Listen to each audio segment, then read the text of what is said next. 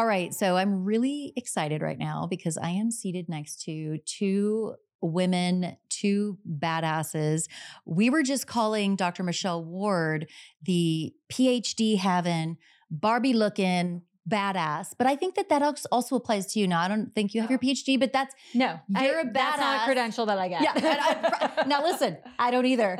But um, you're both badasses to me and you both have your shit together and i'm super excited to talk to you specifically especially because melissa and i just got done recording uh, regarding the gilgo murders case the serial killer case. Have you been so, asked about that by the way? a little bit a little yeah. bit not um, a ton because in my world this wasn't that unusual his case Okay. But so yeah, I've talked a little bit about it. Okay. Yeah. Has so has the media reached out to you yeah. to give quotes? Yeah. Yes. All right. We we'll go into it. Yeah, we'll go into it. Go ahead. Yeah. So but I mean you nobody can intro no I, I want you to tell us what is your background, you know, kind of how you got into this and what are you doing today? And of course at the end of the show, I want you to plug all the things you're doing. And I know it's a lot because you said first of all thank you for the nicest intro ever i mean it's it's lies i mean it's, unless you're talking about mature barbie but no, no i met you at crime con and i knew like last year in vegas and i was like i really like her mm. um, you're one of those that um, looks can be deceiving. You're, obviously, you're strikingly gorgeous, so it can be intimidating. But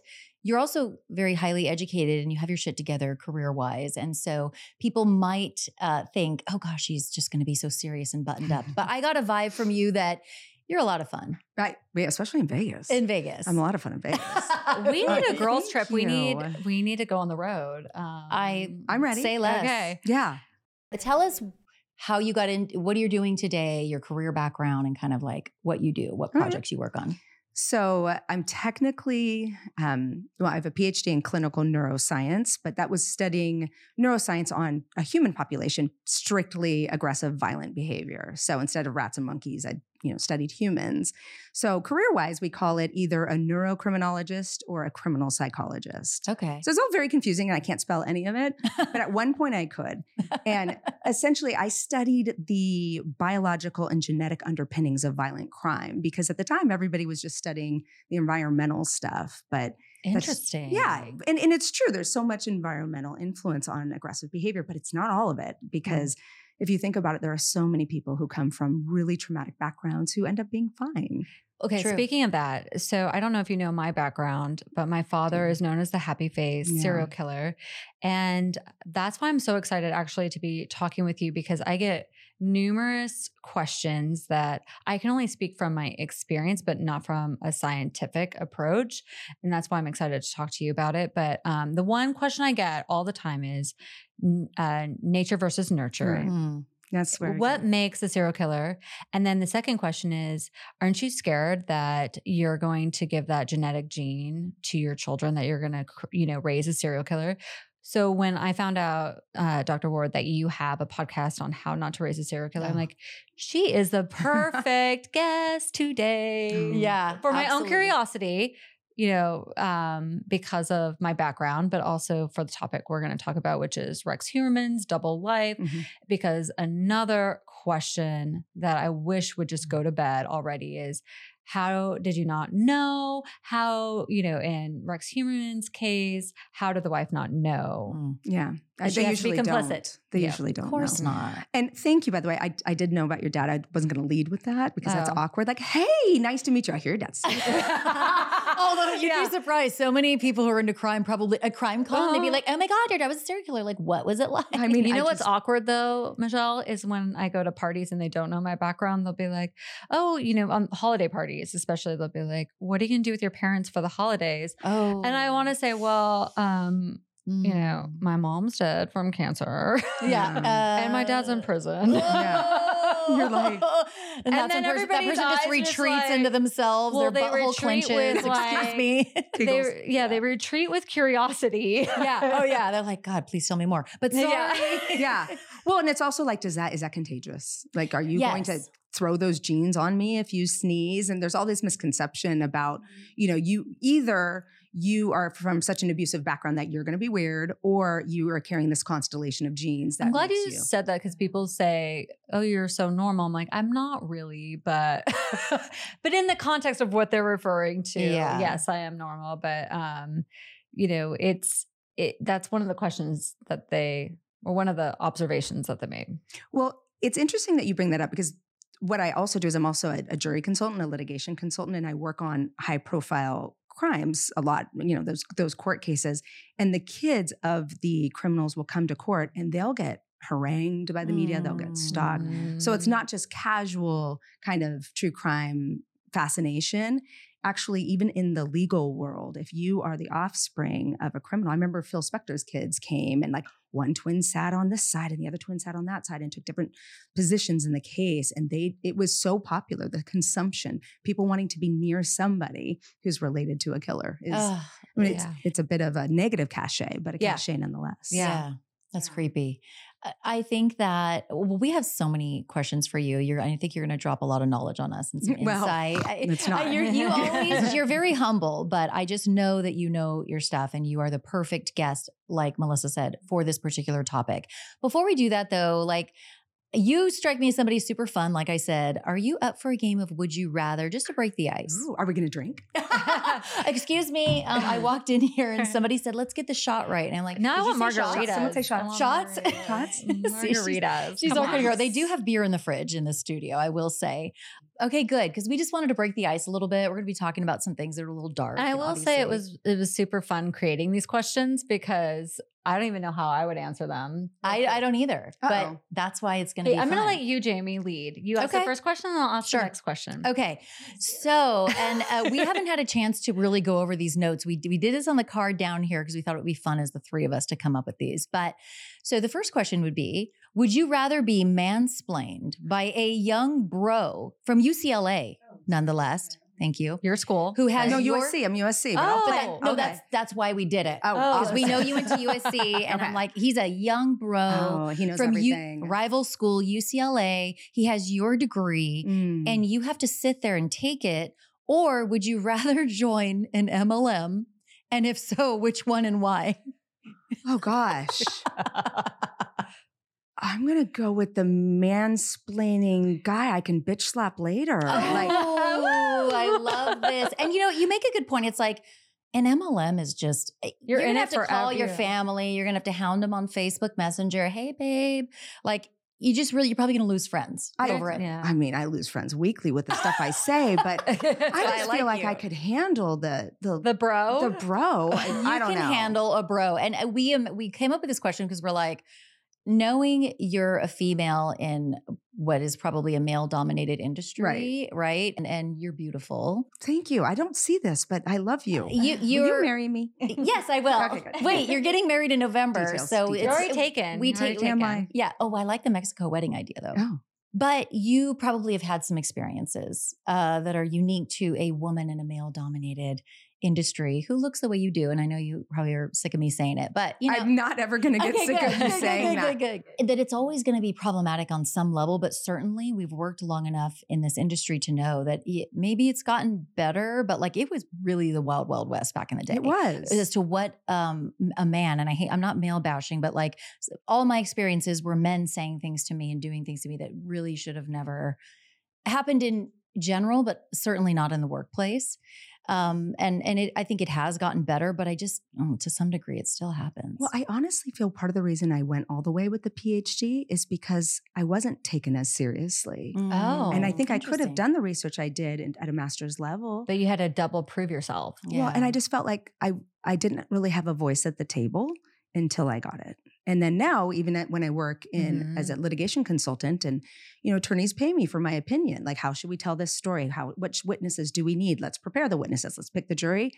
You know, there are a lot of times they'll look at my male colleagues before they'll look at me, and then someone will be like, "Well, let's ask her." And and it sometimes if I don't come forward, and here's the thing: females with PhDs never insist you call them doctor, and I'm I'm included in that. Why is that? Do you feel that you're asking to for an entitlement or to be treated special? I don't know. It's almost like the audacity of a woman uh, to, it's almost like you're braggadocious or something and you don't deserve to be. That's the way I, ca- Or Yeah. maybe it's because you just don't you want people to feel comfortable Yeah, that's around what you. it So like as a female, you have a nurturing um you know perspective and you don't want to make anybody feel less than or inferior You want to disarm people so that you have a relationship with them. And I don't know if Mhm. that's exclusive to females, but yeah I yeah. know that I I prefer to be disarmed and I prefer to disarm. So Mm-hmm. I think part of it is that.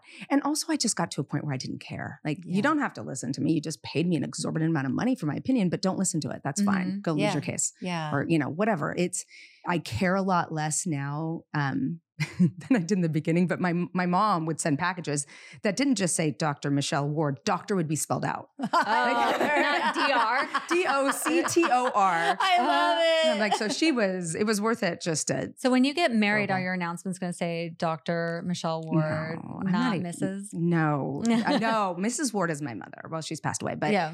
yeah no, I I didn't do either. But I certainly didn't take anybody's last name because um, a I really like my last name, I and do too. B I'm like fifty percent of us are going to get divorced, and it's a lot of work to change Well, it's It a really is a lot of work. work. Your C. passport your It's a pain in the ass. Mhm. I mean, it was like the big, it's always the last thing you do. It's like we had been married for quite a while. And it's like, so are you going to go do the thing with the last name? I'm like, yeah, yeah, I'll get around to it. And I did eventually. But, Yeah, and it was hard for me because, um, my two older kids have their father's last name and I didn't for- want I felt like. I was detaching from them and mm-hmm. but I knew like my, my bond with my kids is so strong. It's not about a last name.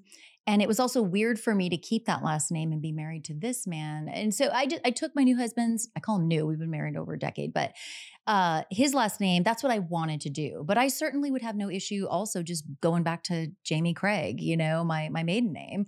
Um, but I just knew pretty quickly I did not want to take, I didn't want to keep my previous husband's name. no, it's awkward. My bond with my kids is like they're like, mom, they don't care. okay live. so i'm the awkward one i kept my ex-husband's last name Uh, But that's uh, but Melissa I thought about it it's, too. it's great. Also, It's when you gonna go back to your dad's name, Yeah, never. See, Right. that's a never, great- never go back to J- uh, Jesperson. No, no. But like, so when uh, I just got married last year, okay, and thank you. That was one of the things I thought about even doing a hyphen, like Melissa Moore slash Canoyer, or um, but I have adult children, so they don't really need me to have the last name. But I feel like I'm Melissa Moore. Like I don't associate it with my ex husband. I associate it with me. That's Yeah. who you've I been that person for so many years. Yeah, it's who I am now. When you And- guys also both have huge careers, like changing your name would be awkward at this stage, it's right? weird. Yeah. It's weird. yeah. It would be weird. But Also, I- how the you hell do you spell that last name? That new one. I know. Don't don't even- Canoyer. yeah, well, and they get it wrong all the time. They call it Canayer. Or like, of and, uh, course. Well, and he's in the military, and so they give nicknames to each other in the military, and he's um, Steve Annoyer Canoyer. Poor Steve. Can we? Okay, that is a really good one, but I'm trying to decide between the nickname that Michelle shared with us. You don't have to share it on mic, but Oh, I don't care. okay. When I was, I the day I graduated, we ended up going to like an SC game, and and people were like celebrating, and this guy comes up to me, and they're like, "Oh, she just got her PhD," and he's like, "More like PH double D," and it stuck. It It's stuck. It's like you asshole, but also like it is pretty It's- catchy. It's catchy. catchy, and he It's kind of catchy. rapped it. He's all Oh. PH double D, and like I don't even know if he meant it, but it certainly got traction. Oh my god! Okay, that is so good. Oh my god. Go well, okay. So, are you up for a couple more? Would you Okay, rather? I'm ready. Yeah, Melissa, Okay. you got one for? All right. Um, would you rather be in a mommy and me almond mom group or in a smoking only casino playing the penny slots with a with bloodshot eyes? Mom group, as if that's a mom, group it's as not well. like that's a What's that's an not mom group. almond? like an almond bomb. Oh. Okay, so do you ever watch the Housewives? No, I sca- I get scared. Okay. Oh no, I can't like handle that. conflict and like, I, I- Oh, like serial is- killers are fine. See, like, that is Real an interesting Housewives scare you? I get her so much anxiety. anxiety. You know, so much anxiety. Um, that is interesting that you say that because I had to stop watching the Beverly Hills Women because it got to be I had anxiety. I I hated a couple of them so much and what they would do, and I just wanted to jump through the screen and be like, bah, and that I couldn't. And what they were doing it just gave me anxiety. Yeah, no, no, okay, I understand, but but serial killers and I'm like, listen, give me the Okay, autopsy yeah. photos. No problem. and. Almond Mom, I guess I bring up the housewives because Yolanda Hadid was a model back in the day. She married what's his name? Uh, Muhammad, with- like Yeah, so she Um, had supermodel daughters, and anyway, she was she was on the show, and she's the quintessential almond mom. So when her daughter, who also was a model, called her and was like, "I'm hungry," she's like, "Oh, honey, eat a couple almonds. Oh you got to get on the gosh. runway." I thought that was just Giselle. No, okay, huh, no, no. almond mom. well, so like the skinny mom. Yeah, like and and they well, kind of it's different. they teach their kids like problematic. It's it's dietary. a culture. It's a '90s diet culture that the moms grew up with, which is you know low fat. Um, I definitely can't eat um, full Cheese. fat Mhm. um, dressing. You know, dip your fork in the dressing. Yes, and then put it in the salad. Put it in the salad. It's kind of Maybe uh, I'm an almond mom. Shit. It's, it's some of the Weight Watcher mentality too. I feel like that was blended in with um like the just like fat phobia. yeah. I, I mean, I would probably say I don't mean to be an almond mom, but my daughter would call me an almond mom. Yeah, And my that's- daughter would. and that's Mm-hmm. only because I'm calorie conscious. I'm always watching what I eat and working out. Um, I try not to impose the diet culture that I was raised with to my children, but I think it probably leaks into it. But I think that's know? part Without of being an almond mom. I think that that's why Yolanda Hadid be, got so much heat from that comment that she made to her supermodel daughter. Oh, honey, just eat a couple almonds. You've got to get on the runway. And she was hungry and like needed lunch. Need so it's really not all. I don't think it's all about just you and your own dietary. It's you're pushing that toxicity onto your daughter and sort of like body shaming and diet shaming and like just eat a couple almonds. Oh, honey, do you really need to have that second bite of the cake? Do you? That I think is also part of being an almond mom. So it's pretty problematic, but I could be wrong. But Yolanda Hadid is like the where I think the term The came term from came from because she, said, that. almond. But All right, also, okay, okay. thinking about a casino, there's I'm gonna a say lady gonna- sitting next to you blowing smoke in your face. That sucks. and you're winning on the penny penny Okay, you guys, slots. I have You're up to I 20 have way too much experience with both of these groups. I feel like I'd be right at home with either, and that's embarrassing. no, but it's, true. real.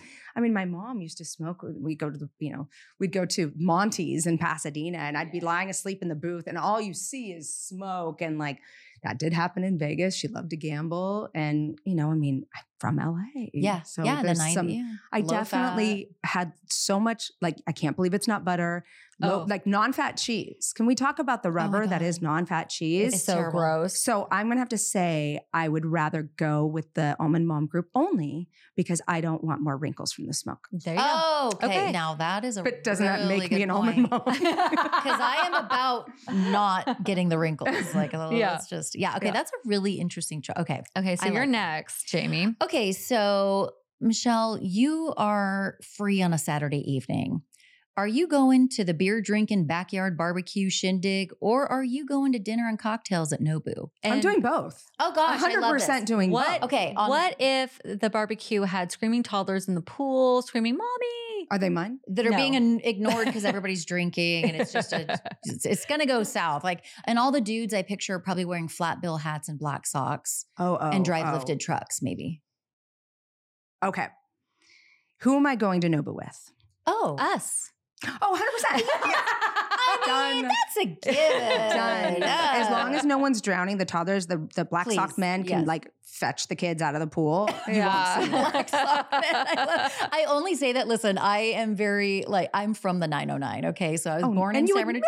Yeah, exactly, girl. I was born in San Bernardino. gosh, uh, Dino. raised in Redlands, Highlands. Stop. Went to school in Redlands. And so I identify as a 909er. In fact, my phone number is still 909. Wait, you know what? Now that's going to be cool vintage. Don't ever Okay, change so I'm not going to. I Do you go to like Big Bear really early and start drinking at 9 a.m. on the lift? Okay, so we did. Yeah, We I was one the, we used to go snowboarding. We would drink, we would probably crack beers on the way up there. Don't do that.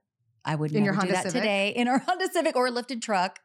Maybe there was a lifted truck, you know, um uh blasting, I don't know, some 909 Kid Rock.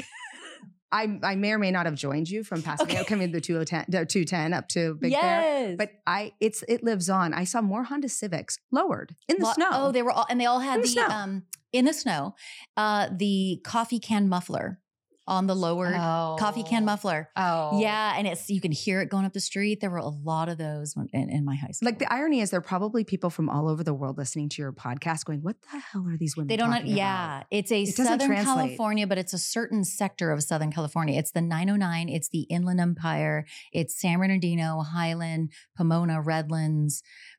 That's where I grew up. I only got out. I survived the 909. I got I, this girl got plucked out of the 909 um, because I met my husband, and he's from the San Fernando Valley. Where I'm and from. I yeah, it's not all that different. no, exactly. I was gonna say he has some bro. Like he's not a bro. Trust me. Sorry, bros, but um, he is. We, we kind of have a similar upbringing. He's from the Valley. I'm from the 909. Neither are glam glamorous. It's very smoggy in both places. Soups smoggy. Yeah, and then if you go to the west side, they're both like they're like all of you suck. Like Yeah. you you're all lame. Yes. Okay, so I grew up in the Pacific Northwest with flannel and men posting pictures of fish, holding fish. Oh, was it grunge rock too? It was- Like- it was Kurt Cobain. Yeah, I was gonna say, and Nirvana, and it was began. grunge, and it was dirty hair. And, okay. Were they Uh, wearing Teva River sandals? It sucks. With that's in now. I know. Crocs are Socks in. and Crocs. Oh my gosh! I was just at the lake. I love No, no, it's hilarious. I was just I was at the lake in Idaho last week, and um, my d'Alene, Hayden? friends. I went to um, Coeur d'Alene for a wedding, but I went to Priest Lake. It's it's gorgeous, and so one of my friends um, invited one of the, this guy, and he took his Crocs off, Oh. and he had tan line from the Crocs. It looked like The it, dot- like the dots, holes? it had holes. like the holes in the Crocs. He had like brown spots on his feet from the Croc No. tan. and you didn't make sun- out with him. No, I didn't. Oh my Oh, god, no. girl. I was like, you passed up that chance. Oh. Okay. Um, can I just tell you, and I this person shall remain nameless because I might get arrested. I don't know. Um, me and my friends, include and my sister, got invited to go to a an extremely world famous person's house. And this one particular time, um, we her the guy who lived at the house, he would receive all her packages and stuff. We went out in her SUV. I looked in the, you know, the glove box and it said, Ugh. walked all through house. Her artwork is amazing. We just saw everything. So, um, long story short, we got ham skied out at the clubs. Come back in her guest house, and my sister peed in her sink. Oh, I'm sorry. That's why we can't say her name. Uh, we because that's so disrespectful. I think we need to beep your What? sister's name. I know, Like, I know. I'm not saying my sister's name. Everybody got ham skied. We did clean up the next morning, and I'm like so embarrassed. This was years ago. Um, and it wasn't me, it's my sister. but you But do it share did- fifty percent of your genes. I, with I her. did, thank you for reminding me. shit. Wait, that's brilliant. So I just What? the peeing in the sink. I do think it's weird. Now my sister was hammered and somebody was in the bathroom and she was going to pee her pants. That's the reason. Not that that's a Oh, good enough reason. That's a good con. That's good context. and we did clean up the next day.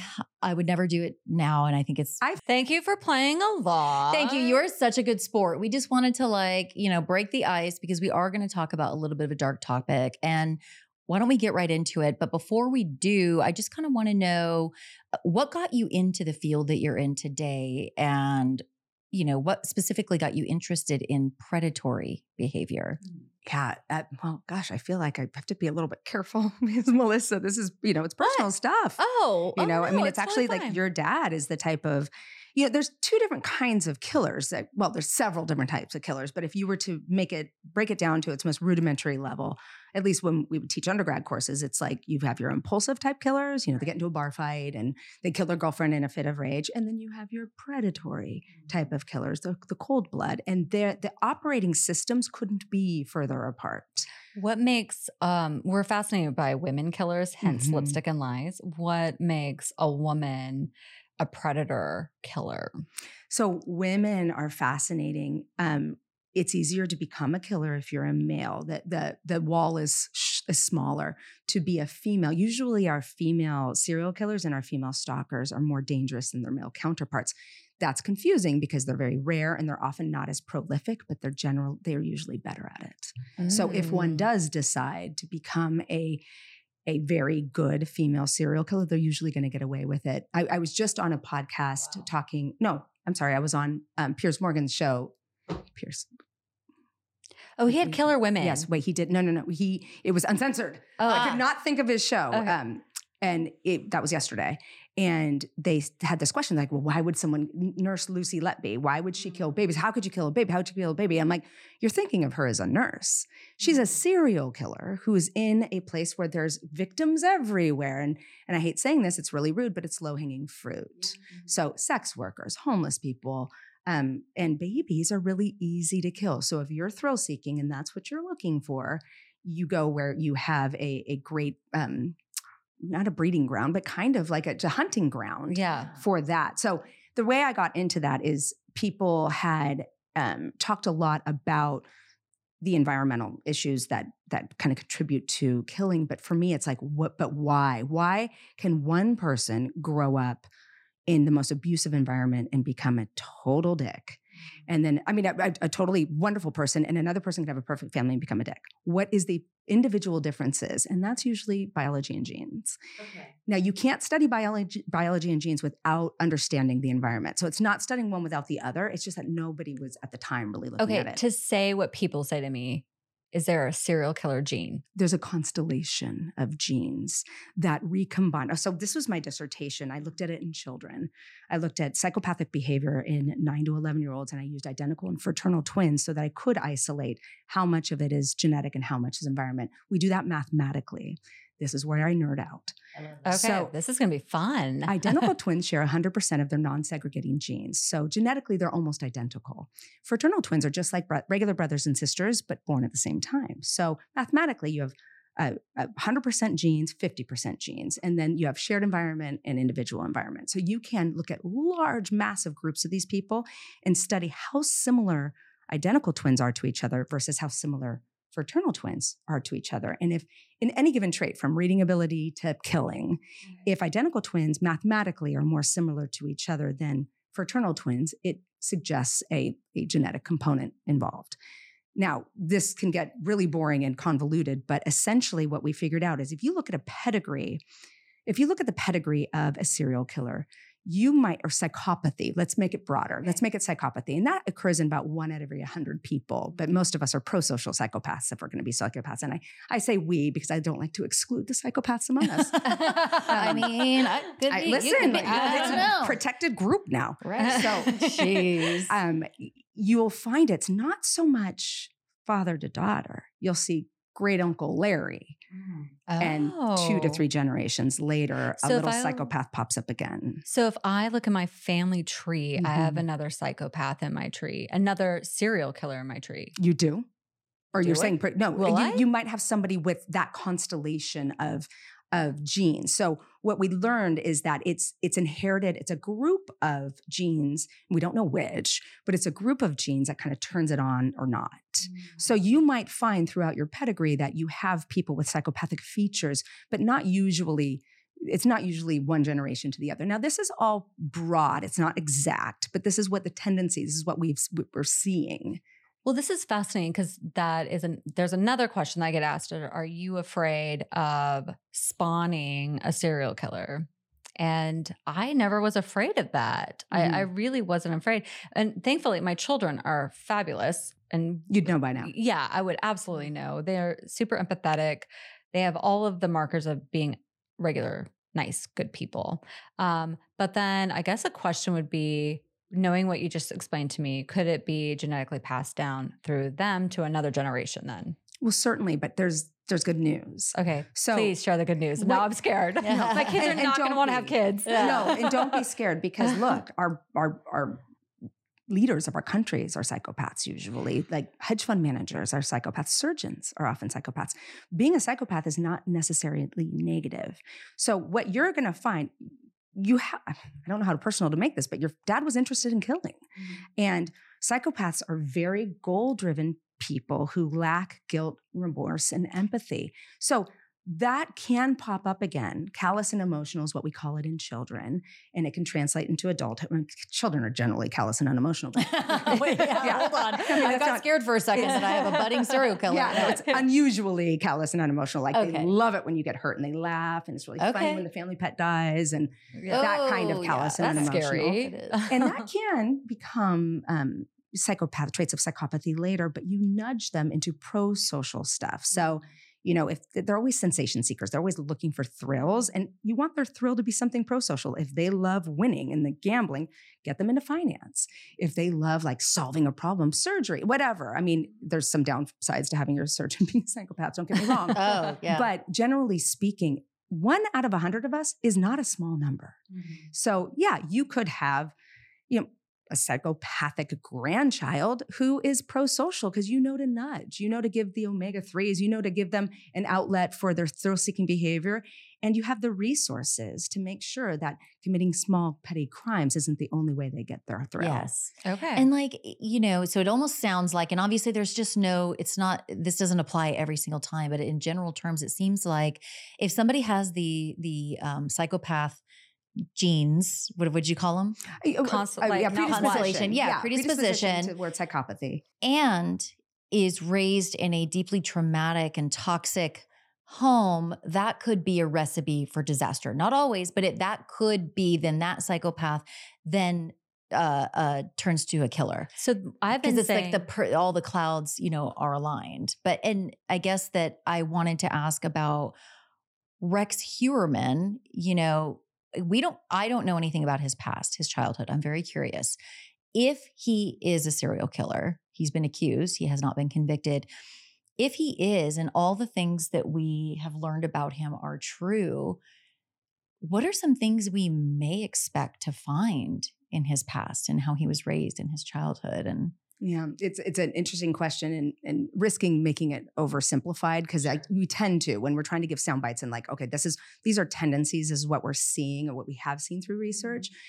Look, you can become a serial killer with almost no environmental triggers. A lot of our serial killers come from normal backgrounds. We hunt, we dig, we search for that environmental trigger that made them this way so that we feel better, that we feel like we have control, that we can protect people and ourselves. But the reality is there are there are plenty of serial killers who come from that good backgrounds. I love that you say that because uh, my dad's side of the family couldn't be they're, they're so great. I love my dad's side of the family. Um, they're hardworking. They're they've gotten a lot of shit because people are like, once you have a serial killer in the family, they look at you all like guilty by association, and they dissect your family. Um, and we, I feel like we have a great family. Do we have probably some um, dark humor? Yeah. oh no. How dare you. Yeah. but you have to do that to survive sometimes I yeah, think. yeah. That's gallows like- humor. Yeah. Yeah. But I- Melissa, I'm glad you're bringing that up. And I say this often on my podcast. We give ourselves too much credit and too much blame because we tacitly pass down these genes that control more of our personality than almost anything else. And that's particularly true with a serial killer. So many of them come from loving, wonderful backgrounds. Now, these impulsive type of killers, these really like these rule breakers from day one, sometimes you'll see more trauma in their backgrounds. And you can see trauma, especially if you dig long enough. You're going to find trauma in anyone's background, Sure. really. Um, but we see a lot of serial killers, even in other countries, from just the most wonderful parents. Okay, so one thing that I'm so glad I have this podcast, this forum to be able to talk to you. First of all, it gives me a great excuse to get to know you, like invite you on We're besties. because I, yeah, now we're besties. um, because if the if I didn't have this podcast, so I would have to find a way to meet you in another way. Um, I'm sure I would find another way. But um, what have you heard and have you watched any of the news with Rex Heuermann and his wife, Mhm. uh, his estranged wife Asa? And what are your thoughts about the So- visuals and what you're seeing?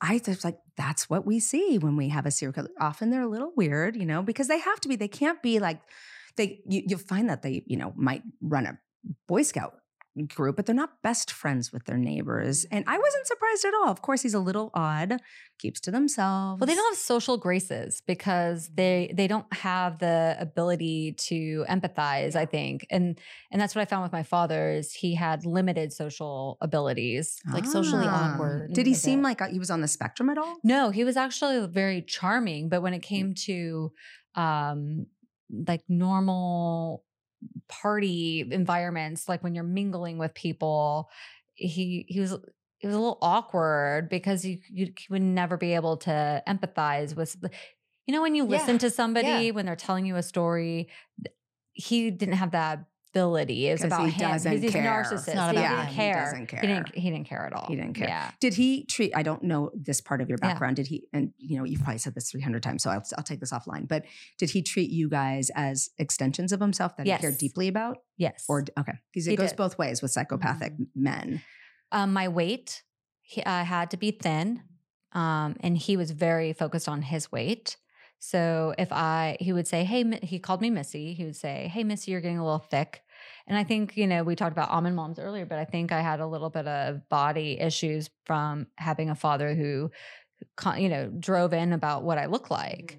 Mm-hmm. Um, and he he cared a lot about our persona like our optics as a family mm-hmm. that he was a good father that he had to be he had to be looked at as a good dad yeah um, they have that narcissism to them psychopaths do at the end of the day they don't they don't care as much as a true narcissist does because they they're not as insecure but uh, they do that. Whole the optics are so important. Now you're gonna you can get a rex who's like that he might need that kind of adulation from his family but he doesn't necessarily need it from his out outside circles mm-hmm. and you kind of need to be married to somebody like him. You kind of need, need to be a little weird yourself. So because you have to be a and and everyone's saying oh she must have known. I'm thinking no. I'm glad you're saying that yeah. because um i don't know if you know but i started a gofundme for her and it's raised over $50000 nice. and the reason why i started it is uh, one thing that my dad said to me that i have found actually to be true in life is not everything is what it appears to be. And I when I saw the optics in the media of her just looking downtrodden, beat up, bewildered, I thought about my own mother and when my mom divorced my dad and how like she was destitute and I knew she filed Asa filed for a divorce from Rex and when you're going through an investigation everything's seized and I knew she would have limited resources. So I started the GoFundMe and um, that is one of the things that I have found is like a lot of people said which I was happy about. A lot of people said she's a victim too. Mm.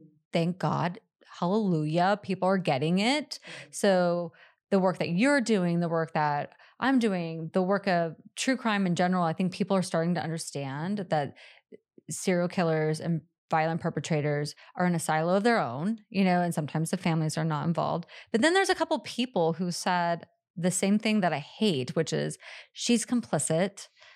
She knew eh, and and I'm like, why? I know those people. The the odds are, I think, against that. Like, I, I, think, what are the odds that she Unless knew and was together. okay with it? No, and I think you're right, Jami. It's when I first started working in true crime, and I had my first show where I actually started talking about, hey, like some of this is biology, some of this is, you know, look at brain trauma. Sixty percent of our male inmates have head trauma, measurable on an MRI people got upset. They want, we're, we're a very punitive culture. Yes. We want everyone to have known right from wrong and to have made a bad decision and have accountability for all of it. The truth is less convenient and people don't like it. Yeah. Um, Alexis is familiar. She, I was 18 years old, living with my mom. She was freshly divorced, lived in an apartment. Long story short, I go across the street, go to the grocery store, get some things. Unbeknownst to me, a man was following me the whole time into my apartment complex. I saw him at a certain point and was very uh, had chills. It was I was scared. But I was 18 years old, I had no experience with crime, and I thought bad things only happen to people on the news. Mm-hmm. So I went against my gut instead of getting in the car and driving to the police station because I was so alarmed. I just got out and he there he was, and I walked into my apartment. I go to my mom's room, tell her what I got, and lo and behold, I go to walk into my apartment and he, uh, my bedroom, and he's in there. What? So he, assuming he followed me home from the grocery store. Didn't you lock your door? Uh, we're you know that's a funny now. thing. She we're does lock now. freaks, and my mom has always been a lock freak. But it was summertime, and I was just a dumb teenager. My bedroom door or my bedroom window was a you know like the bottom floor apartments. Mm-hmm. It's always a sliding glass door that leads out to a little porch. I left it oh. cracked like this much, but I had the vertical blinds and the screen closed. Didn't even give it a second thought. My mom's home. Like I'm just gonna like go across the street. She was she was studying for the bar at the time. I knew she'd be up. Come home, and he when I walked into my bedroom, the crazy thing is like a, a, a movie is I walked in right as he's walking in. And it's very apparent to me that he thought he was going to catch me off guard because he knew I was in my mom's bedroom at the time because he could hear, you know, outside her window. I th- we we've played replayed all this, and he thought, ah, oh, I've got an opportunity. I'm going to go in her room, well, what was he going to do? Was he going to hide in my walk in closet? Was he going to hide under my day bed? I was about to go to bed. Who knows what would have happened, but I caught him. Right. And, And you um, could tuck him off guard, so he left. yes. And that is the thing. It was very apparent when I walked in that I startled him. He scared the shit out of me, but I was angry.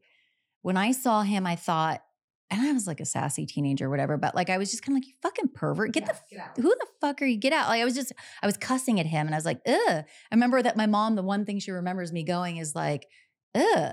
Like, Ew. yeah, You're not even cute. You're not even cute, bro. You're like old and yeah, whatever. That, But- that is really scary. And and when I do talk to killers, they'll tell me like they wait until the moment's right. They probably have five false starts before they actually commit the rape or the murder. Yes, and that's when you hit the nail on the head because when I've talked to you know people in the field, you know, psychology, you know, experts just to kind of get some knowledge of like what was going through his head, why did he do this and what, you know, um he, very likely he had tried this before or done this before and um, had perfected it or not perfected it. or not perfected it. He had a couple more to go. He had a couple yeah, had a couple more to go. And he's really lucky because my mom did come in running with her gun after she finally Oh. realized I'm in a confrontation. She thought it she thought it was my boyfriend at the time because he used to come in through the he was very like comfortable with my family. Yeah, I know, exactly. No, no, it's not me. So um no wonder I was a teenage mom. Wait, all the math is adding up. it's all adding up here. Family pattern. Yes. But my mom did. She didn't realize she was so into her studies at the time that she didn't realize I was in trouble. She thought by me going, ew. And I was like Yeah. saying the F word, but it's like, she's like, oh, he, she could be, you know, joking around with her boyfriend at the time. Um, but then she, something clicked and Mama Bear kicked in. My mom's always packing heat. Got her gun out of her desk, runs in, and she's like, literally, like, what the fuck's going on? I'm like, oh my God, he ran. Like, you went that way. But um, it's just a yeah, I mean, just it it was trauma, but like I really have not. I've brushed it off for so many years. Like, eh, it happened. Like I survived. He didn't touch me. Like I, I'm lucky, but because that didn't happen, I never, never consider myself like a survivor. It's only the day I met you. It was a survivors event. I didn't go there as a survivor. I went there because my friends were hosting an event and I wanted to support them and I missed them. And it was like, oh, you're having something in LA? I'll be there. Yeah. And um, yeah. So the Vice.com was doing a documentary about ethical true crime and the fascination of the true crime genre. And um, it was uh, Color Laundry and uh, Tara Newall that were hosting this event in Los Angeles. And they invited me to come um, while the film crews were there and stuff. And it was just pretty much like, a, it was a meetup, like a, it was just a meetup. Um, so that's where I met Jami, and we had a, a moment during the evening where we just all went around and, and shared our experience. And then Amy, I mean, uh, Jami said, "Well, you know, I'm not like you, Melissa, victim." And I'm like, "Well, there's no like." You, you don't have to um, justify victim by like some kind of level or measurement, and pain is pain, and trauma is trauma. trauma. Yeah, Of course, there's worse trauma. right, right, of course, right. and that's but that's pretty traumatic. But like, yeah. well, and that's what I also say about um, Asa and the adult children, Victoria and uh, Christopher, who are the family members of Rex Heuermann. And I would say that about my mother and my siblings and my family is that we are crime victim survivors. Because while we did not lose our lives, we suffered other losses. Your life is still defined by this. It is. Yeah, It is. absolutely. And like, and I'm never going to sit here and compare victimhood because we don't You have don't to do to. that. When you're a victim, there, you don't have to. Um, you don't have to do that. It's not either or, Or- it's yeah. that and like exactly. I mean, would you say to a rape survivor, well, you only got raped by one person. I was Right. raped by two. You never wouldn't. You've already crossed the threshold into Yes. trauma. And of course, within there is going to be worse criminals, worse, worse victims, you know, all of that. But thank you for giving a voice to that narrative because I come up against I mean, I do a lot to say, like, hey, maybe the parents didn't know, or like maybe the parents were good parents. Especially during Columbine, we saw a lot of, you know, parent hate. And I don't know about their particular parenting, but it's not fair to assume, you know, it, it really isn't. And there's another genre of, of criminals we don't talk a lot about, and that's those who don't get caught. And they are categorically different. And I'm thinking, like, well, you know, their family's better off that they never get caught, but the victims aren't. Because I've talked to a lot of, you know, the families of the killers. I do that as much as I talk to the victims of, or the families of the victims. And in some ways it's it's a it's a trauma that you are blamed for. Right. So it it can be really really devastating for for them too. And I mean, I you're yeah. speaking from personal experience, right? Well, I think honestly, from uh, perpetrators' family members, I would say the number one person that I see that carries the greatest pain is a mother of a perpetrator. Mm, I can't. Like she a mother them. of a serial killer, mm-hmm. a mother. Uh, I met it's with Cindy. I met with Cindy Watts, uh, the mother of Chris, Chris Watts, Watts, and uh, she carries an unfathomable, you know, unfathomable pain.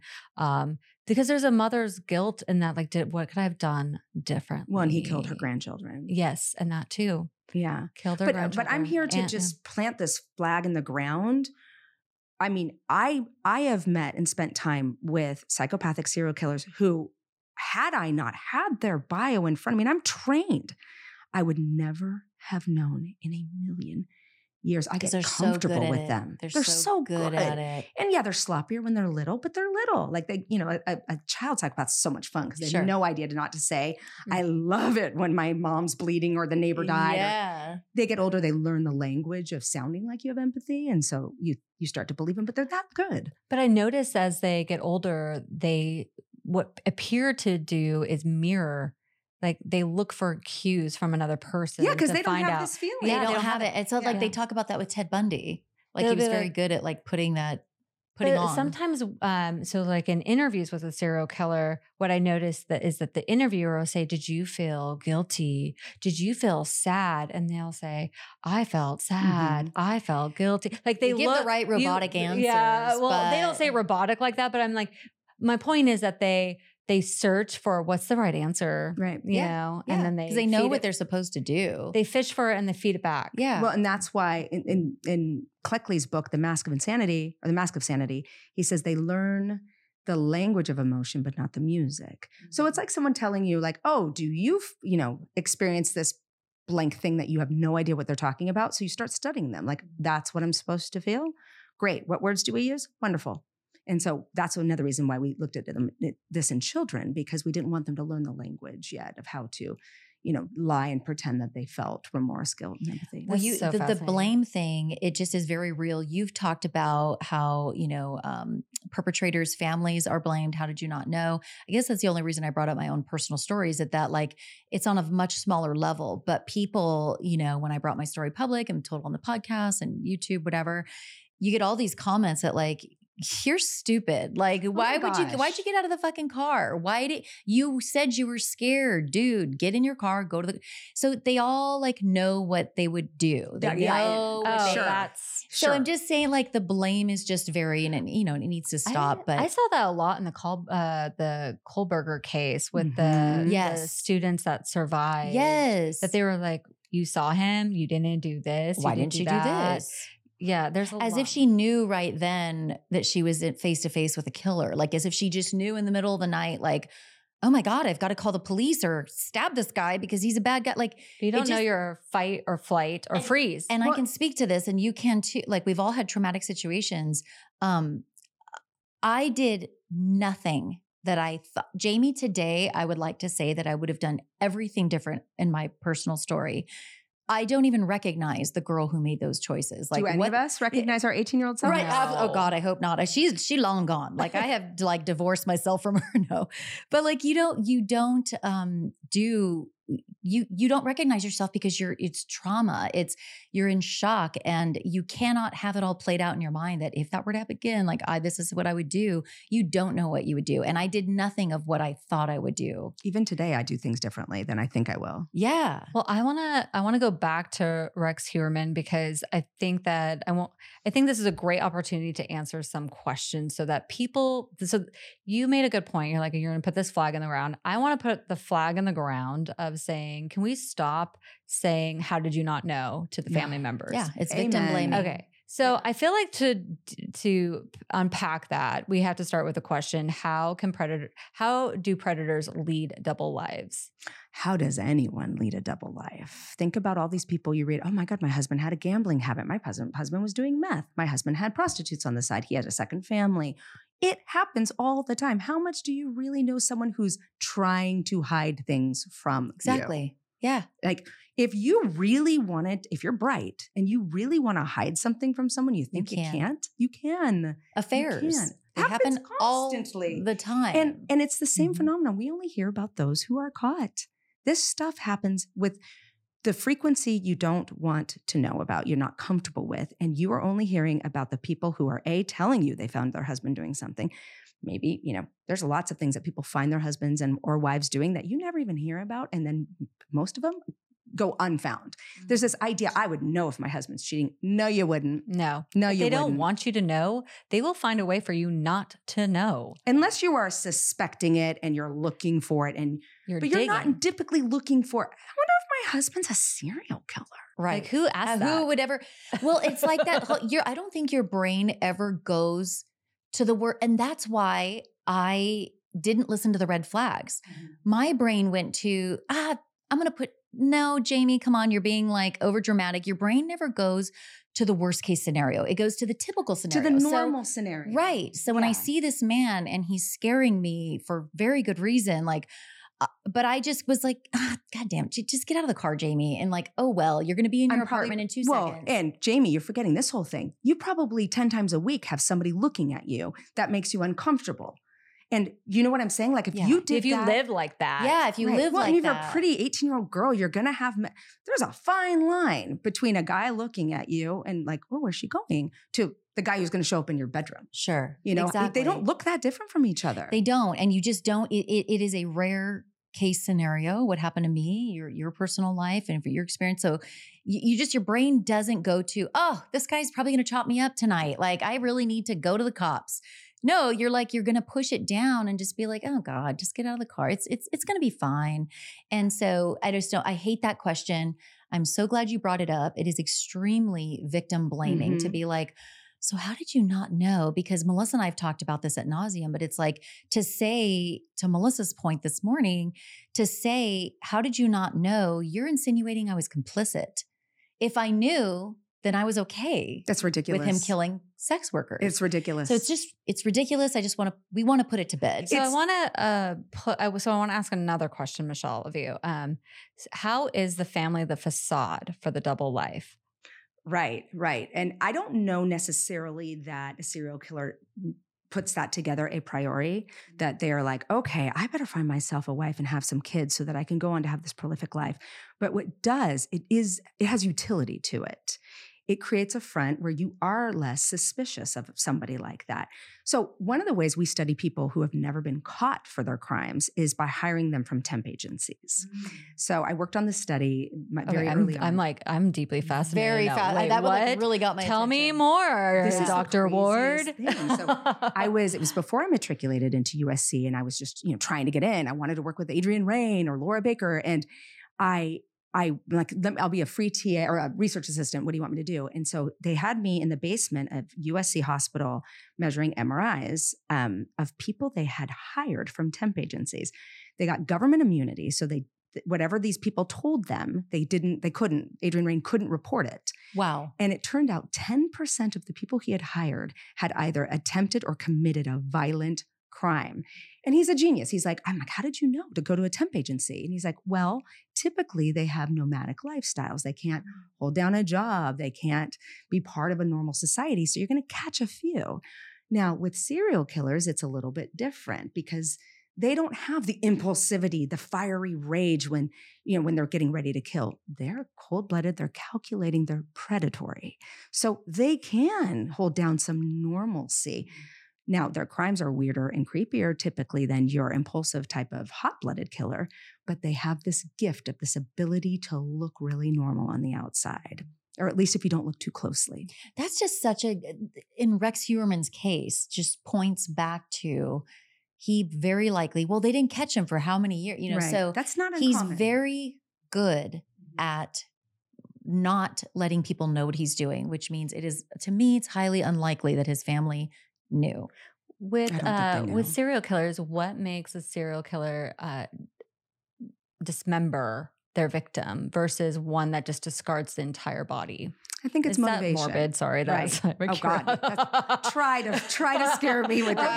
Maybe I don't know who listens to this, but on my podcast, I'm like, and then the liver was cut and filleted. Um, It's it's motivation and it changes. One of the bis- biggest misconceptions is that serial killers don't change, evolve over time, and their victimology and their mo, like how they commit, commit their murder, the weapons they use, where they dispose of the bodies, and who they choose. But it does change over time, and it does for multiple reasons.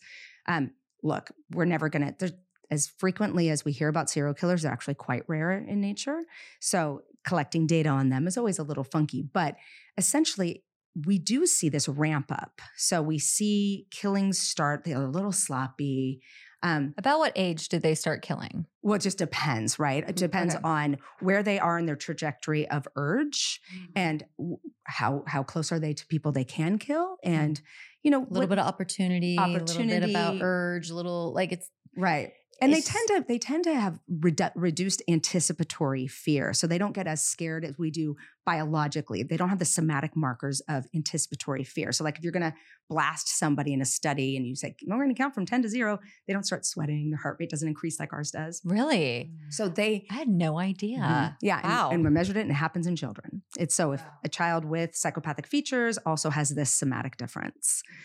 So, but most of them do not become serial killers. But I think that it's important to realize that a serial killer sometimes needs to up the ante like a drug. Like they're not getting the high they used to get. So I'm going to cut them up a little bit more and do something a little different and get more intimate with my kill. That can be a reason they change. Or they've decided to dispose differently. And could it also just be like, I really want to keep doing this. And if I just dismember these bodies, it's going to be harder for people to find them, which means that it's going to be harder for them to tie me to this body. I'm here to tell you if a serial killer really doesn't want to be found, it's getting harder for them, especially when y'all keep giving the DNA Yeah. away, catching people left and right. Yeah. But it's it previous to there being cameras on every corner and such uh, wonderful ways to track people. Most serial killers don't get caught. Okay. Really? How many serial killers do you think are amongst us now? Is Every there, can you last person. quantify that? Yeah, yeah, yeah, yeah, yeah. Oh, shoot. Well, um, I have no idea, but I know if you go to other countries, it's actually probably more prolific than it is here. Um, there's so many like India and Asia, and there's just more people and less accountability for where the people are. So if you want to be a serial killer there, you get more people.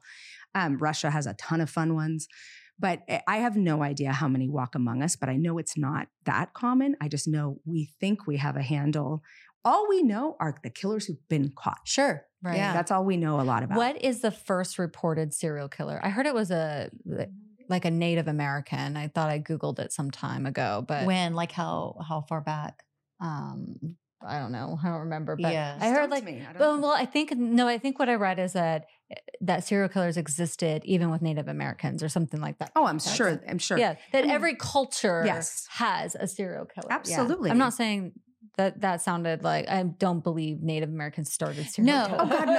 no, no, no, no. Okay. But back, yeah, Yeah. exactly. In the times that you know in Native the times. Americans were, you know, it, it's it's not a new thing. It's just we just know more about it now. But certainly, like human beings are just are human beings, and Yeah. Like, complexities do we have- existed throughout time. have always Do existed. we have Egyptian serial killers? Absolutely. I Since imagine the beginning of time. This is not a characteristic. You read about it in ancient literature, and there's actually something I read about some tribal culture where if somebody in the in the the tribe themselves acted in ways that were selfish and unempathetic and maybe damaging, they just push them off the cliff during a hunting trip because oh. the community oh. can't exist that way. So I think since the beginning of, of time, but listen, we have to remember this one important unpopular thing that's going to lose you guys some listeners, but it's true. Psychopathy is not always bad. Sometimes you need to be a little psychopathic to push the button. Well, I have to tell you I something. I read something have to- too. I got you like, guys so that- like, excited no, about no, this is good because have- I read something that like actually certain companies look for psychopaths. I, am dumbing this down for certain high powered positions because you have to be shrewd and you have to be a certain so they have they they they have the characteristics of somebody who can just if we need to make cutbacks they don't give a shit they'll cut they'll a thousand people will lose their jobs and they don't really give a shit about it. like i'm making stuff up but like i did read something that like they're sought after sometimes in certain high powered and stress uh you know positions where it's like a multi-billion dollar company let's say So, Michelle, I want to tell you back in 2018, I met Dr. Fallon. Do I you know, Dr. Fallon. Yeah, yeah. Okay, so for those who are listening who don't know who Dr. Fallon is or didn't listen to my first season of Happy Face, then you'll know that Dr. Fallon uh, was studying PET scans of violent offenders and found some certain markers in the PET scans. And um, I think a colleague mixed in his PET scan in and found out like that he found the markers of a serial killer on an unidentified, you know, file, and he later turned it over and discovered it was him. That he was a serial. He was not the serial killer. Sorry, There's a he was podcast about this. he was a psychopath, and so I went to meet with Dr. Fallon to get a PET scan. I got one, and he had me so ramped up about the results of my PET scan. So I came. I went to Orange County. I met with him, and he had my head lit up on his screen and he said you know melissa it's not a bad thing to be a to be a psychopath. Like it's a warrior gene and and like you need you need psychopaths to be surgeons. You need them to mm-hmm. like these high functioning jobs. It's like society needs psychopaths. So i thought he's leaning me to like it's gonna be okay Yeah. like you are. Yeah. But and he's like you are, Are not fine. But you are not one of those interesting. you are not You're average. You're just and you're just a boring person. Yeah, you're like, ooh. well, and I think I think it was true. Like I think his PET scan showed. It, it- I mean, you're going to see reduced activity or reduced size even in the amygdala, the limbic system of serial killers or psychopaths. Psychopaths, we'll say psychopaths. And then in the impulsive killers, you see more of the frontal lobe stuff, but you can see those in serial killers too. So, um, Fallon's scan, I've seen it. Um, th- that comes on the heels of Adrian Raine, who in the early 90s he's been doing and he's one of the first to do brain scans on killers because he's like oh there's something here there's something here. And he did it on himself and he totally had the brain scan of a psychopath mm-hmm. absolutely the brain scan of a psychopath and i worked with him for years and i'm here to tell you yeah he's probably not he's the most charming british man you're ever going to meet but he's probably not super burdened with what people think of him you know he's he probably not I, I would never call him a psychopath but it also just shows the error of the science to a degree. These these are population statistics and i think that's a that's a a problem when we look at this the tendency you measure a bunch of amy- amygdalas that in the average size is less than a bunch of normal amygdalas mm. so it's really hard to see with one person. Now, the exception to that, and I think it's important, is in the courtroom. If you have this person who has you know, missing half of their their temporal lobe and or has a giant contusion in the, the prefrontal cortex of their brain, that does that is a bit of a mitigating factor. Do I think that we need to be using that to let people off of crimes? No, but I think that the educational part of it, because there are things we can do about it. And that's like my whole goal. But before I leave this planet, is like, can we just talk, change the narrative a little bit, get the information out of the ivory tower, get it here, which you girls think you are doing, and let's also talk about what we know, what we can can be done about such things. Sure. So like Aaron Hernandez, you know. I can't had- go with that. yeah, yeah, yeah, yeah. It's such a um, hot, polarizing, uh, controversial case, but he did have a lot of brain damage. He had a lot of brain damage, but but but exactly, you you what when you know what happened, you're like, but that was pretty cold and repeated, and you know, so just Look, I didn't study him as hmm. a researcher, but he did. One of his attorneys did reach out to my jury consulting firm, litigation consulting Yeah. firm, to have us pick his jury, and none of us wanted to. wow, yeah, D- because we were. I mean, we did the Casey Anthony trial. Like, we're not afraid. yeah, of course. But it- if the you have strong that he- feelings about something, Well, it's no, it's because he hires hits. Oh, scary. Yeah, that was Oh, our fear. no, is thank that you. he- Oh. when you make them mad, you die. So Yeah. we, you know, and He I, I deal with it. serial killer or murderers, criminals Mhm. a lot, and they don't scare me. But when there people are really comfortable hiring hits, I get a little nervous. That's scary. Yeah. um, the first doctor that you mentioned that discovered, oh my gosh, I'm a psychopath. Dr. Fallon. Dr. Mhm. Fallon. Um, I, I listened to a podcast about, I think it was him, and I think he had mentioned something like, and then I started to recall like you know traits of like psychopaths, or you know obviously not one size fits all, but he would be somebody who would like put other people in dangerous situations Mm. and they would be a little fearful like for example we're in a buggy you know a motorized vehicle we're going up and up and up and everybody's like oh my god i'm scared like can you slow down and he's like ha, ha, ha, i'm having so much fun i'm such a thrill oh well that they're scared and like it's like he didn't care really Doesn't that they were scared and he realized that about himself. I could be thinking of the wrong, but I think it's him where he realized that, like, oh, yeah, I do. I am in those where they clearly were fearful, but I didn't really do anything about it. well, and sometimes they enjoy that look on people's faces, yeah. especially since they don't experience it. I know that look because I watched my dad torture animals, and it's Mm. the pure enjoyment. Like the more you Mm. scream, the more that they enjoy it. I do remember that, and I try to express it to people. Like it almost was like the more I scream, and sc- um, the more I Oh, was I'm screaming, the more it was enjoyable. I'm um, sorry about that. yeah. Because that's really fucked up. Yeah, it's really fucked up. Um, one thing that I would say is the silver lining of being raised by a serial killer is that I felt like it gave me a window into seeing predators, like being able to spot them. Um, I feel that intuitively, I kind of felt like I, i- if they fell more in line with my father's vibe, for lack of a better word, I, I could steer clear. Um, so that leads me to want to ask you about choosing a partner. You're getting married. Yeah. I'm married for my second time and I have a person I care about deeply and I need your advice because um, she has interest from a boy and this is like a 20 something year old person. She has interest from a guy who is totally wooing her and came out right out the gate and said, I have a DV charge, domestic violence charge. My spidey senses, my red flags bursted all over me. And I told this person, no, there's a million other guys out there. However, she expra- explained to me that it was in self defense, but I'm like, is that the spinning of, you know, he's trying to get ahead, ahead of the narrative? Um, so I wanted to just like give you that context. It, if a guy has a DV charge, is he necessarily, you know, a bad a bad apple, like walk away, or could it mean other things? Like, how could you dissect if this guy is worthy of time or walk away? Get your hands on the police report Mm-hmm. and look at the details. Um, I would never throw somebody's whole entire person away on a DV charge because sometimes a woman can just say, because we have had situations, and I, I, I say this gently, where that's been weaponized. Women get, you know, we're human, we're smart, we get clever. If I want to hurt somebody, I can create this. I know a person who put child pornography on her husband's computer to get him in Mm. trouble. It's not unheard of. Chances are he's an aggressive person. But there are exceptions to that. And you'd really need to know the details of it, not from his mouth. Yeah. Not from his mouth. That's, you know, that's like a riddle, you know, and Mhm. and would I say if this matches up to any other red flags, then put those together. Don't ignore. I mean, we call them banderas ro- rojas, like wrapped in them.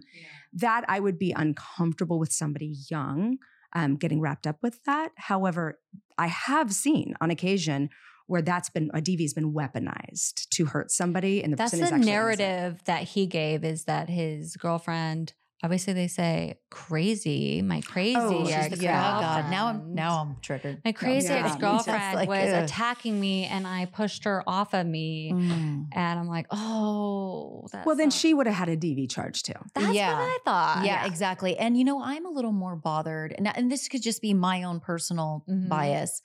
I'm a little more bothered by what seems to be a little bit of love bombing. I could be totally wrong. Red flag. Red flag. No, no, no. Mm. She's not wrong. The flowers, the the this person told me I've never been treated so well. Like by a guy. This guy Well, treats me like everything.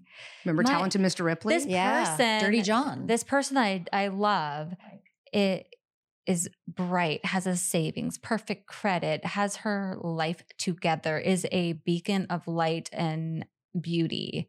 And so it doesn't surprise me that some guy would want to attach himself to her. Yeah. well, then Get she's police smart report. and she's going to see it Yeah. eventually. It Yeah. just teach this this friend of yours. That's what the my red uh, the people around me that um, know this person have told me is like she's an intelligent woman. She's she's an intelligent young woman. She's going to see it, but um, because of my background, I am incredibly afraid of course. because my mom um after my uh, dad was arrested for serial murder my mom married another violent man who brutalized my mother. He nearly killed her. When she passed away i opened up her her safe and i found all the police reports of strangulation and abuse and like but i witnessed it too as a young girl and my mom uh, didn't leave this abuse her abusive husband until she got cancer and needed treatment and she knew I wouldn't go to the house um, to help her because he was there Mhm. and so she got her own apartment and um anyway so my mom ended up passing away still legally married to him and um that was one of the things that I it w- was eye opening to me is survivorship.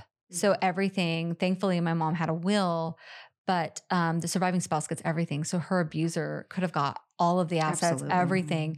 And then um, I ended up fighting him for my mom for to honor her will, and um, he found out through the lawyer. I sent him a notice and said, you know, I'm going to seek my mom's portion of the assets for the inheritance of my siblings and I.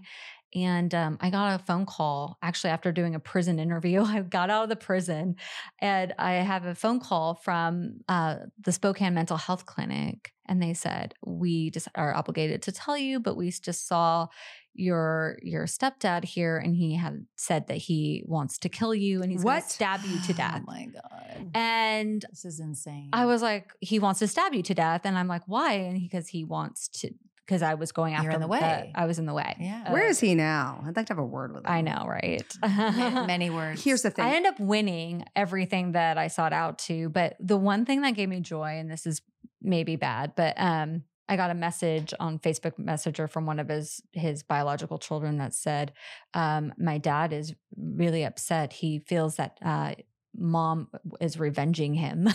What? Oh, and she probably was. I was like, um, yes, and it's me. yeah, Yeah, yeah, that's- yeah, exactly. I am not afraid of you anymore. I'm an adult woman and you can't scare me. And I'm going to seek what is entitled. And so I was able to get my siblings their inheritance. Good for you. Good for you. Yeah, I cut the check You're a two fighter. months ago. Good for Yeah, you. It was great. But talking about your friend, Yeah. I recommend um, not using your personal experience because it feels too rare. It feels Oh. too okay. That happened, but it's not going to happen to me. Because Oh, you're the odd one. It's not this really relatable, crazy- like, Mhm. yeah, It's not relatable. Mm. I would talk about just. I mean, I've been covering a lot of teen violence. One out of ten of our high school girls gets hit by her boyfriend by the time she Mm. graduates. Oh, so it's like one one out of ten a year. We live in a world like this still. Mhm. Yeah, Oh. I did a I did an episode about it, and I was like, look, not many things shock me, but this does. This this violence within teen relationships is, and it always begins with love bombing. Oof, always that begins Can with chills. you, bombing. Michelle, Yeah. describe love bombing for listeners? So I describe it a little bit differently than most people. I describe it as anyone who's trying to speed up the trajectory of a relationship. So we all get that, you know, oxytocin feeling that like, oh, Oh, I really want to tell him I love him, but I've only known him 15 minutes. It's those who say it when it's an inappropriate time to say it. It's too soon. Ride those feelings out. And usually it comes along with, well, why didn't you call me? I couldn't get a hold of you. And well, I really miss you. And feels like you like your family more than you like me. It it shifts. So it starts with you are everything to me. You are the best thing I've ever known. I've never felt this way before. Mm. I've never felt this way before is key. And the word, using the word, I mean, I've been love bombed and fell for it Mm-hmm. in my 30s. So, you know, I am going on my second marriage. Um, it- Upgrade. But I've been, yeah, I've been looking around and I'm like, I think it's, I think we need to broaden the definition as people usually want to speed up the the relationship because they want control. Whether they know it or not. And it looks like I love you, I love you, I love you, I love you. You don't really know how you feel about someone until you're in it for 18 months and all of those hormones have kind of settled down a little bit. So I think that that is um, it's a red flag, but it's not a breakupable offense but it's certainly something to pay attention to. And don't meet them where they are because it's not a healthy place. And when you don't meet them where they are, you'll see them losing a bit of control and, and you'll know what they freak yeah, out. Yeah, this one's not going to work out for me. I was really trying to control her, but saying, you know, she's she's pulling back, she, right? you know, so and then they I move guilt on you. to the next. Well, and then they but guilt- first they'll guilt, well, guilt you and try to control you. yeah, like almost like, um, well, you know, I just thought like I bought you like a dozen roses. I Mhm. delivered them in front of everybody at your work, like, and then you chose to go to this party instead of come to my house. Like, I, you know, That's it's like exactly that it. guilt, you know, just and I've heard it in so many cases that I've covered on my other show. And um, but the love bombing thing, now I don't know if this is this is something different, but there's also um in domestic violence situations, DV situations, it's like again, people look at these women and they accuse them and they go, Well, why the fuck did you stay? This is how you've called 911 a couple times, like you just keep going back and you keep going back. But isn't there that period of they do this horrible thing and they're physical with you, but then they're on their best behavior and they win And they're you so sorry. and they're so sorry and oh flowers babe do you want coffee and you know bed i'm making things up but you know what i mean like it's they know how to win you back they know how to manipulate you into thinking like i will never do that again i was having a really bad day and this this and that so I, that's not love bombing it's called something else I yeah, it's repair. yeah It's the it's the apology and the repair. And it it if you are a normal empathetic person, it's really hard. It works. It's really hard to be like, I know you're sorry and I see you're sorry, but I'm still moving on. And it's that does not come naturally to us. We're like, okay, all right, I'm, you know, redemption's a real thing. And, you know, there's some people who are biblical in their ability to forgive people. And it's not about, look, I know you're sorry. I just don't think we match. And I just, I just don't, I'm not feeling this. yeah this is really So I have to ask you because this there's a, a buzzword now that everybody's throwing around with failed relationships or just relationships that are toxic, narcissism. Yeah. It's so what do you think of okay, everybody says my ex is a narcissist. Yeah. Have or you my heard- or my ex is a borderline or my ex is toxic or my What do you think about people throwing out the word narcissism so like frequently, like just Yeah. out? I mean Yeah. just look at look up the definition and then you'll stop using it so much. I mean They're like I was discarded. I was Yeah. like they use all these these terms and um I'm like is do we really have a rampant narcissism problem or is it just people are putting labeling their exes as narcissists? Well, it goes are. viral It and everybody goes- hears it. it, It's like- like, the word trigger. I just said it a few minutes ago and I try to stay away from it because it's also like oh, I'm so triggered. But I I hate saying that because it's like there are people who actually are like really triggered because they've been in a traumatic yeah, situation. PTSD. PTSD Real is a real yes, yeah. but it's the same thing with like narcissism and I'm guilty of this as well. I try to be very careful when I because I I don't have the chops to be able to say if something somebody's a narcissist. I don't know, you know. But um yeah, it's a word that's thrown around, but it's also it's a viral buzzworthy word and we're all into true crime. We all are on social media every single day, narcissist, narcissist, you know. So it's like oh, it's like that insult that now you can sling like, "Oh yeah, he was an asshole, such a narcissist." Yeah, and then you're off the hook. but what, have to what makes a real narcissist? well, okay, so what usually when I see these memes or these like Mhm. Instagram or, or um, uh, TikTok experts, armchair experts Oh, talking about narcissists, no. I'm not an expert on this either. Yeah. But when I say it, it's usually them just describing a relationship where the guy's not that into you. So he doesn't call you back very often. And like maybe he said them some things that wooed you into bed with him, but that's about it. You know, like there's no crime with somebody not being interested in you. Mhm. And I see a lot of that. Well, he's a narcissist and he fed me breadcrumbs. And then I stayed there. It's like, you did that too. Now there are real narcissists, you know. There are people who just they need fan clubs and they they need constant their egos are so fragile. They're they're constantly lying about their accomplishments and blowing themselves up and manipulating situations.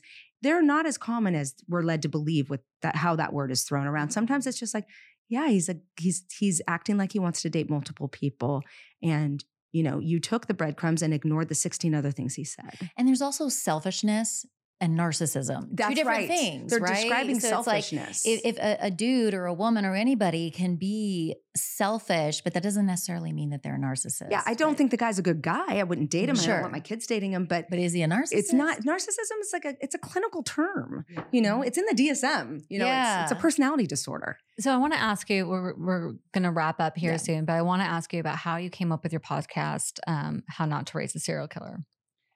Did I get the title right? I, you think- did. and yes. that's I'm most proud of that damn title. Like that's it's an amazing. I love that title. title. I was like, and I've been holding it in my head for a really long time. So I have found that there is a chasm between what is known in the research world about what we can do to prevent aggressive and violent behavior and what is known in the private sector. So I'm like, how do we people like researchers, the ivory tower holds on to stuff and and rightfully so in a lot of cases, because if you let the information out, it gets bastardized and it's not necessarily what is meant by the research. Like it can be like in this particular population with these parameters and constraints, we found this. Mm. But give that to somebody and they'll be like, oh gosh, redheads are violent. No, not the case. We just happen to be No, studying in. Ireland. Like, yeah, just kidding. yeah. Like ignoring the fact that, you know, the study happened to take place, you know, in Dublin. yeah, where there's a lot of more redheads. There's more redheads Yeah. there. So I understand that, but I wanted a, a platform to kind of say, like, look, we know a few things about children who are exhibiting these behaviors and what we can do to put them on the right track. I mean, there's some like simple, simple takeaways that are, are life changing, you know, and like biofeedback. I mean, it's life changing. There's no harm in it. So, a lot of people will deny their children's bad behavior because they're afraid to get them labeled. They're, and also, the pediatrician has no idea what to do with your cat burning kid. Mhm. But there should be a place you sh- you can go to be like. Is there a place? Well, I'm I'm hoping, you know, and I'm hoping you guys do it, and I'm hoping. I mean, the pod, my podcast, de- definitely, that's all we talk about. I give a crime, I talk about what was in the past that would have been red flags, and what you can do if you see this in your kid. Okay, Mm. that's so interesting. I, I encourage everybody to listen to your podcast, How Not to Raise a Serial Killer. It is Okay. so insightful, but it's also fascinating. Thank you. Yeah. Okay, so now when they're not children, uh, so we were just talking about somebody I loved and the red flags. If there is a, a, you know, somebody dating now in their 20s, 30s, 40s, 50s, whatever age, what are some things that women can look out for and not selecting just like a, a serial killer, but a violent perpetrator? Yeah, somebody's bad for her. just bad in general. What are some things to look out for in I a mean, partner? There's some bad things that you know don't have a lot of red flags, like we talked about. Like Yeah. some things don't co- announce themselves, other things do. So definitely pay attention to temper. You know, does someone crack easily, or can What about always blaming uh, their all their problems are somebody else's fault? accountability is important? Yeah. just in general, don't you want Yeah. somebody who's Yeah. accountable Yeah. to themselves? Whether they're and- dangerous or not, like Yeah. that just wouldn't be a Mhm. good partner for me. I mean, I'd would tell you like this person as a friend? Does this person make you feel What about a mommy's boy? Or that is that Oh, a red flag? My- our, our sons are perfect. Yeah, excuse me. Uh, I'm like, I'm just going to screw this kid up. So like, you are perfect. I hate your girlfriend. I hate your wife. you're never going to be good enough for my son. Yeah, he's nine. He overheard me say that I wanted a second girl or a gay boy so that he didn't leave me for a woman. And he was like, What did you mean by that, mom? He, he overheard it on a podcast I was on. He's like, oh, I'm not gay and you're upset. I'm like, No, I got over it. yeah. I just I just explained to him that as moms, we fail to see the flaws in our kids. I do sure. it too. Mhm. But a mommy's boy, I mean, my son isn't going to stay in love with me. Mhm. You need they to grow out of that. The, Mm. typical, the normal ones do, you know. and you won't continue to be the center of his world. I And, I, know. and I'm really, I can see your, I, I, I- you're gonna crack because you're like, wait, Mhm. no, I totally know too. I have a son as well, and it's like, um, I kind of still am a center of his world, a center, you know, but I understand that like if and when he gets married and finds a, a lifelong partner, like that is now the most important person.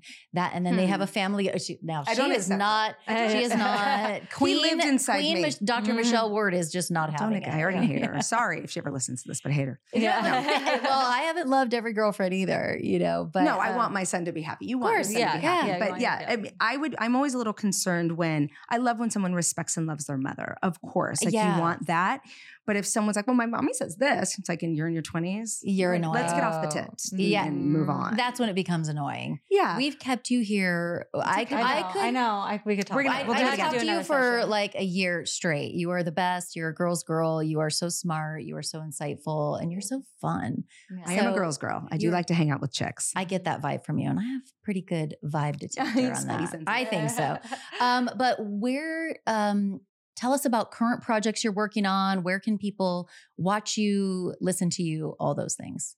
Well, my shows still pop up all the time because I'll get notes from my friends or my kids. Um, so my two shows were how sorry, those are podcasts, stalked someone's watching. And that's, by the way, where you see all the love bombing start with these stalkers. Okay. And then the second show I worked on was Mind of a Murderer, which is not to be confused with Mind of a Monster, which is a show on ID that I have nothing to do with, but I do host their podcast, Mind of a Monster. And then I um, host and produce with this group, um, How Not to Raise a Serial Killer. Oh gosh. So, how do you have time to keep your skin in check and glowing? And- There's no glowing of the skin. I'm looking, I'm like, what do you mean you guys have adult children? You're 100% glowing right now. Yeah. So, we'll have to share those tips offline. It is hot. That always helps. Yeah, yeah, yeah, yeah. Awesome. Thank you guys Thank so you. much for having me. Thank you. Pleasure was all ours. Hey, lie detectors, leave a five star rating and drop your favorite lipstick in the review section because we lie detectors don't gatekeep. And follow us on Instagram and TikTok at Lipstick and Lies if you want to see behind the scenes and clips of us recording each episode. And be a part of the lie detector community. Executive producers of Lipstick and Lies are Melissa Moore, myself, Jami Rice, and Sim Sarna. The podcast is co produced by Cloud 10 Media. Subscribe to Lipstick and Lies so you don't miss an episode. We all know that crime is usually a good old boys club, but sometimes the truth lies behind lipstick.